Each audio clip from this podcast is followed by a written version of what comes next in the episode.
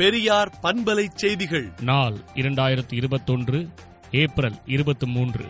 நாட்டில் ஐம்பத்தி ஏழு லட்சம் வழக்குகள் நிலுவையில் இருக்கும் நிலையில் நீதிபதி பதவிகளுக்கான தகுதி வாய்ந்தவர்கள் இருந்தும் நீதிபதிகளை நியமனம் செய்யாதது ஏன் என்றும் உச்சநீதிமன்றத்திற்கும் மத்திய அரசுக்கும் சரியான ஒருங்கிணைப்பு இல்லையா என்றும் மேலும் காலதாமதம் செய்யாமல் சமூக நீதி அடிப்படையில் நீதிபதிகளின் நியமனம் நடக்க வேண்டும் என்றும் திராவிடர் கழக தலைவர் ஆசிரியர் கி. வீரமணி அறிக்கை விடுத்துள்ளார்.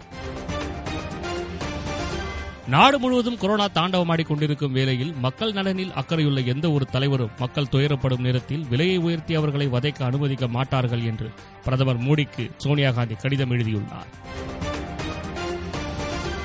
இந்தியாவில் கொரோனாவின் இரண்டாம் அலை தீவிரமாக உள்ளதால் வரும் ஞாயிறு முதல் அடுத்த பத்து நாள்களுக்கு இந்தியாவிலிருந்து வரும் விமானங்களுக்கு தடை விதிக்கப்பட்டுள்ளதாக ஐக்கிய அமீரக அரசு அறிவித்துள்ளது. பணமற்ற சிகிச்சைகளை மருத்துவமனைகள் கட்டாயம் அளிக்க வேண்டும் என காப்பீடு ஆணையம் வலியுறுத்தியுள்ளது. அமெரிக்காவில் பயன்படுத்தப்படாமல் உள்ள கொரோனா தடுப்பூசிகளை இந்தியாவுக்கு அனுப்ப அமெரிக்காவில் உள்ள ஒரு மருத்துவர் கோரிக்கை விடுத்துள்ளார். மகாராஷ்டிரா மாநிலத்திற்கு முன்பு வழங்கப்பட்ட அளவிலேயே மீண்டும் ஆக்சிஜன் வழங்கப்பட வேண்டும் என மும்பை உயர்நீதிமன்றம் வலியுறுத்தியுள்ளது. இந்தியாவில் கொரோனா தொற்றை கட்டுப்படுத்த கோவாக்சின் மற்றும் கோவிட்ஷீல்டு தடுப்பூசிகள் செலுத்தப்பட்டு வருகின்றன.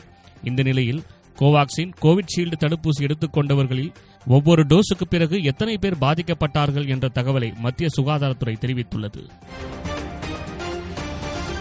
கொரோனா மேலாண்மை தொடர்பாக தேசிய அளவிலான திட்டம் தேவை என மத்திய அரசை உச்சநீதிமன்றம் அறிவுறுத்தியுள்ளது. ஆறு கோடி தடுப்பூசி மற்றும் பதினோரு லட்சம் ரெம்டிசிவர் ஏற்றுமதி செய்யாதது ஏன் என பிரியங்கா காந்தி கேள்வி எழுப்பியுள்ளார். விடுதலை நாளேட்டை விடுதலை டாட் இன் இணையதளத்தில் படியுங்கள்.